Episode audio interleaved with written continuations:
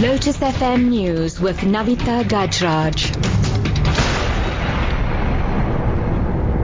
Seven o'clock, good morning. Sudanese President Omar al-Bashir has been welcomed by South African officials and Sudanese diplomats on his arrival in the country. He's due to attend the African Leaders Summit in Sandton today. Al-Bashir's arrival has ignited further debate over whether he should be arrested. Now, South Africa is a signatory to the Rome Statute on the International Criminal Court, which is seeking his arrest for crimes against humanity. However, South Africa attended a recent A U summit in Libya, at which African leaders decided that the continent would collectively ignore the I C C warrant.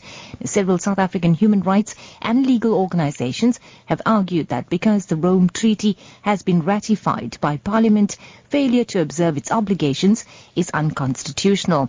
Prominent figures backing this view include Archbishop Desmond Tutu and Human Rights Commission Chairperson Kathy Govender. Meanwhile, the I C C has called on South Africa to arrest al-Bashir.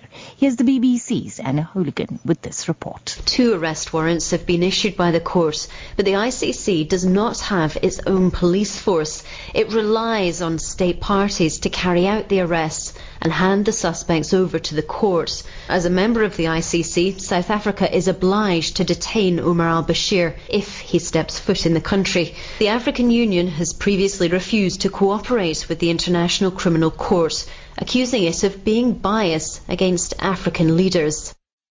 Five pupils are to appear in the Ntuzuma Magistrates Court near Durban next month for their alleged involvement in a vigilante attack at their school, which resulted in the death of a suspected robber.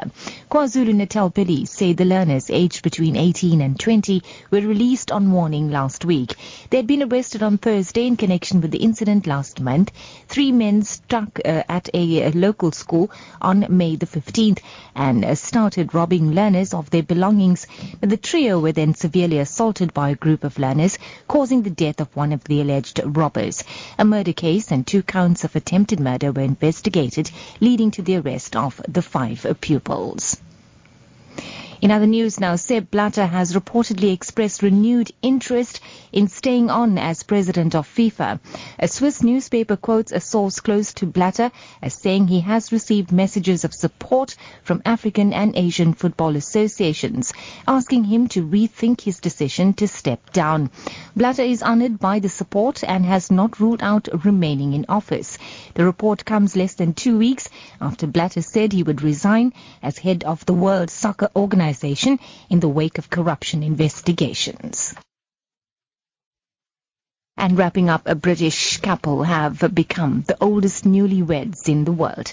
George Kirby, who's one hundred and three, says his ninety-two-year-old bride, Doreen Lucky, kept him young. But he's joked that he didn't go down on one knee to propose because he feared that he might not be able to get up.